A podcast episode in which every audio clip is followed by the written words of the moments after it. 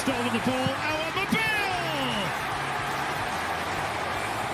A thunderbolt into the roof of the net.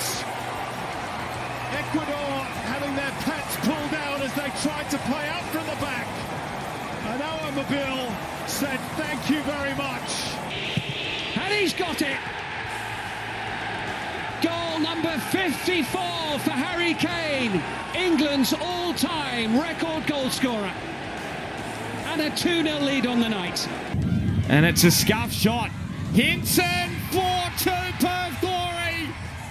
They're running away with it now, the home side. Four goals in 16 minutes. Lovely by Mbappe. Lovely finish. A master at the peak of his powers. The captain bestriding the stage at the Stade de France. Yes, hello again. Welcome along to the Global Game with me, Simon Hill, and Alex Brosque. Yes, we're aware we're running in parallel with the Socceroos game against Ecuador, but still lots to talk about this Tuesday evening.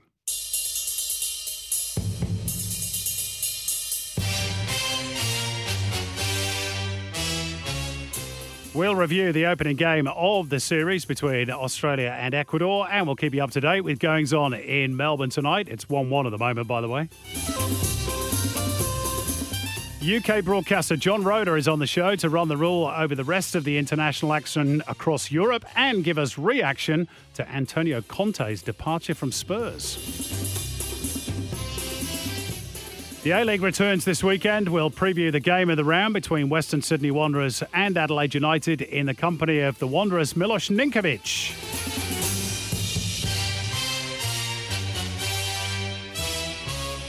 How do you go about preparing for a national second division? Careful planning or a leap into the unknown?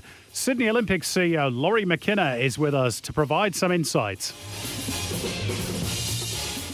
It's any two from four clubs fighting it out for the remaining spots in the Liberty A League finals. Alicia Carnabas has the flu, so Riley Dobson steps in to run the rule over the women's game. And Paul Williams on a busy week of international football across Asia.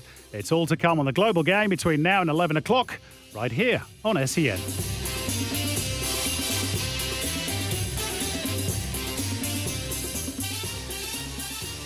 Yeah, great to be with you this uh, Tuesday night.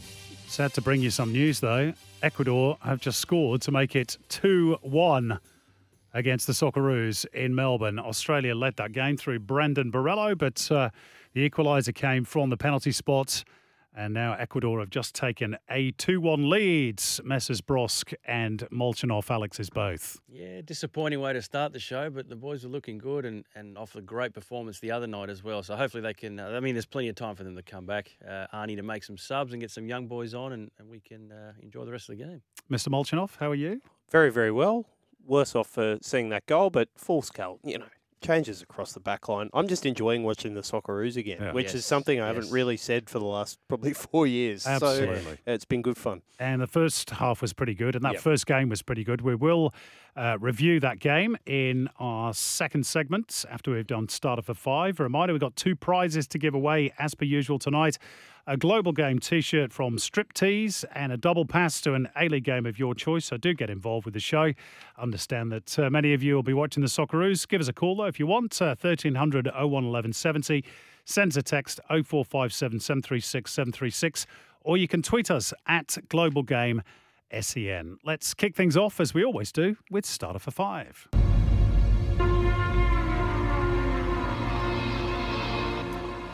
Here we go then, Alex Bross. The Asian Cup in 2024. The Socceroos should go into it expecting to win, or no? I'd say the odds are still pretty slim. Uh, no, look, I, I'm I'm happy to say, and off the back of what Alex just mentioned there, that you know for the first time in a long time, I'm genuinely excited about the Socceroos uh, and what they're doing. I think They're fun to watch, aren't they, they? they are at the moment. I, I don't know what it is. I think it's for me. It, it almost seems since the World Cup that there's this belief about them that you know I was interested to see coming back off the World Cup how how they go in this first game back. There's a lot of pressure coming back in, in front of a home uh, state home fans, but they handled it well. They played with this this um, I don't know new belief. It, it, almost seems and. And it's exciting. It's it, it has us all optimistic about the future. This is a young side, um, all starting to get Um, you know, some some moves overseas and some potential moves for, some of the young, other younger ones. So I think they should. I think um, with with the time that's left, but if they if they continue to progress and continue to keep playing the way they're playing, they will go into it as favourites. Okay.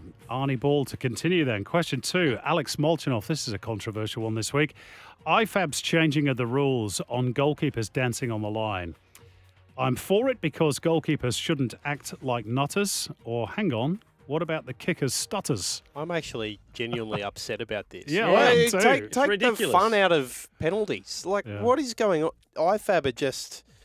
I mean, they're getting so much wrong at the moment, aren't they? We can't decide what a handball is, but we're worried about what goalkeepers are doing on the line, and stutters are still allowed. So there's that double standard to come into it. Uh, You reckon know, this has I'm come from South America? upset. You reckon this has come from South America in the wake of Andrew Redmayne's antics? I mean, South America aren't really a powerhouse in terms of football administration, are they? Just because they're such a small block yeah. in terms of numbers. So I don't think so. I think it's It's just referees with too weird. much It is power. weird. I mean, it's I, I- bizarre. to be fair, I don't think I've seen any other keeper around the world do it. Really, not like Andrew Redmayne does. So I don't But- know where they would have gotten this from. the odds are so heavily stacked in favour right. That's of the taker already. And I would understand it if they'd gone, you know what, no more dancing on the lines and no more stuttering in your run up. You have to do a clean run up and strike it as, you know, a, a shot. But but no, it's only the I like keepers that get penalised. And I saw John Crawley quoted in the Sydney Morning Herald this week saying, well, you know, now now we've got to go back to the drawing board basically and try and rethink how we outpsych the penalty. So it, it's really Ridiculous. giving a, a big assistance, isn't it, to the, the taker over the keeper. And they already have one. Mm, I, I, look, the thing is, I, I don't get how they can stop it. It, it make like if a player wants to do a cartwheel in the field in the middle of the game, are they going to stop that as well? You know, I, I Yeah. think it's it just makes no sense. I, you're right. The, all, the advantage is already there for the attacker. If the keeper can get some sort of psychological edge, which I, I don't even think that does anything. I don't think the dancing on the line does absolutely anything. So Yeah. what are they doing? Emiliano Martinez, of course, took it that one step further, didn't he, in the World Cup final? And uh, I mean, he was he was up to all sorts. World Cup during final. That shoot- It's the that World Cup final. Yeah, absolutely. You do anything to win, don't you? Uh, including throwing opposition's bottles away that have got notes on, which is what Andrew Redmayne did. Uh, question three, Alex Brosque. This is a more serious one. Uh, the upgrade of the Gabba for the Olympics, which will benefit cricket and AFL largely. Fair enough, too. They bring in the cash, or football needs to mobilise and organise a backlash. Um, look, I, I don't know if football can do anything about it. This is one of those things. I mean, the, the Queensland government will be funding that, right? So, I mean, Yeah. our, our government funded, um, you know, the, the upgrade of Allianz, right? Um, and, and for nothing, really. I mean, there was no Olympics, there was nothing. At least you can justify why this one was done. For me, and, I, and I'm not trying to justify the grand final decision uh, for the next three years being in Sydney uh, by any means. But you know, if it means starting to, you know, butter up these governments and, and start getting them to help with football specific stadiums. Uh, But in Queensland, and this is the point. They're, not taking any notice in Queensland. no, not really, not really. And, and at the moment, I, mean, it is like I said, baby steps um, in, in terms of getting close to governments and giving them a little bit of what they Yeah. want um, to, to then get help later on. But I am utterly baffled that Queensland, out of all the states, it's just, a, it's not even a discussion. It's a hard no every single time when it comes to football in that particular state. Everything else, Ballymore, the Gabba, Suncorp, mainly for rugby league. I know Brisbane played there for a while. And now we have this bizarre situation where we've got a team called Brisbane playing in Redcliffe and a team from Redcliffe playing, in Brisbane. Brisbane. well, that is the thing, right? What what are the Roar doing to justify any money going towards? And that might be one of the problems. Yeah. Uh, question four Alex Molchanov. Canberra United have their three points restored by Football Australia. The right outcome in the end or the wrong message to send? Right outcome. I think it's a complete mess the way the whole thing was carried out. Uh, it's not a good look for the A League Women's. I think Football Australia have used their uh, powers here in the, the correct manner because the punishment did not fit the crime, in my opinion. Uh, it's a small thing, it's a, a preventable thing that I think the officialdom of that competition have as much to blame. Uh, have as much blame to take as, as the club themselves. Uh, that's not to say they were they were blameless. Maybe they should get a fine or something. But three point deduction uh, while they're in a finals race, uh, completely ridiculous for me. And it made a mess of the table as well, Yeah. didn't it, for a little while? And the same with the Brisbane deduction. Really, really poor Yeah. procedurally. Yeah, I agree. Uh, question five, Brosquey. Antonio Conte sacked by Spurs. They're better off without or deeper problems, and he was right to open his mouth. Um, oh, look, I think it's a sad situation that's that's um, eventuated. I, I don't think they're better off without him. I think he's a great manager, but um, look, with, with opening his mouth and the comments that he made, I think the club were left with little choice. But they're, they're comments that came uh, out of frustration, obviously, and not just with the situation he's in, obviously with the owners as well. But I'd say within himself as well, that not being, you know, looking at what Arsenal's doing and not being able to replicate that, I think there, there's a bit of uh, pride that's been hurt there as well. So all that has come out, and um, he shouldn't have said what he said, but he's probably frustrated, wants out, um, and he had to go. But it is a sad situation. Does the fact they got rid of him prove him correct? Well, to me, I think it does. I mean, uh, it- look, obviously his position was untenable once he hmm. said what he'd said. But he's got a point that if you, you know, Spurs haven't won a trophy since 2008. How many managers have they had since then? And some good managers as well. I'm- I think I hmm. said this on the show last week.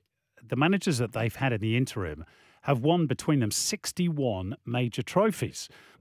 They're not all bad managers. Hmm. So there's something more structurally wrong at the club. So you know, maybe he's fallen on his sword. I'm sure he got a nice payout as well, but he's fallen on his sword, perhaps for the betterment of the club. If he's if he's got the club, you know, in his heart, which you know, who knows if he does? It's only there a short time. Anyway, any Spurs fans who got any uh, anything to say about uh, the sacking of Antonio Conte? Sends a text 0457 736 736. Talking of texts, a couple of comment already. Uh, good to hear from you as always, uh, Mr. Cucumber. Our old friend. Gents, after two years and a bunch of silly nicknames for myself, I'm, I'm finally out of questions. Hope you're not disappointed. Thanks for letting us know, Mr. Cucumber. Um, maybe you can come back with a, a new nickname next week. Surely there's a few vegetables you haven't called yourself after. Uh, this one from Marcus. Hi, guys. Following on from your discussion last week around Steve Corica's tenure at the end of this season, I'm just wondering how ready Brosquey is to suit up on the sidelines next year. Seriously, says Marcus. um, how ready I am? Uh, not ready at all. Not ready at all. Look, I, I'm nowhere near uh, managing or coaching or getting into that um, space at the moment. I, I like, again, I, I did say it a couple of weeks ago. The idea of it um, is definitely more appealing now than it was, but I think Yeah. there's a long way to go for me anyway uh, before I even get anywhere near that job.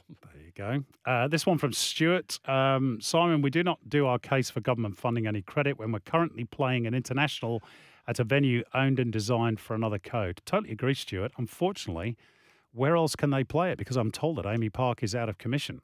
So if you're going to play it in Melbourne, it's either there or the MCG, which, you know, same, same. Uh, and this is the problem. Uh, Tony has called in from Hunters Hill. Uh, evening to you, Tony. You want to talk about the late, great Manfred Schaefer, who tragically yeah, passed wanna, away Just today. want to pay, yeah, just pay a tribute to the great man that he was. I had the pleasure of playing against him as an 18-year-old back in '74, and I, I made the mistake of putting the ball through his legs, and I thought I was going to get around him, and, and that's the last, the last move that I made. Uh, in those days, we didn't we- didn't wear any shin pads those days, and you know what? He looked at me with a steely cold eyes. He came up and just patted me on the head. Don't do that again. and, and that, that was enough.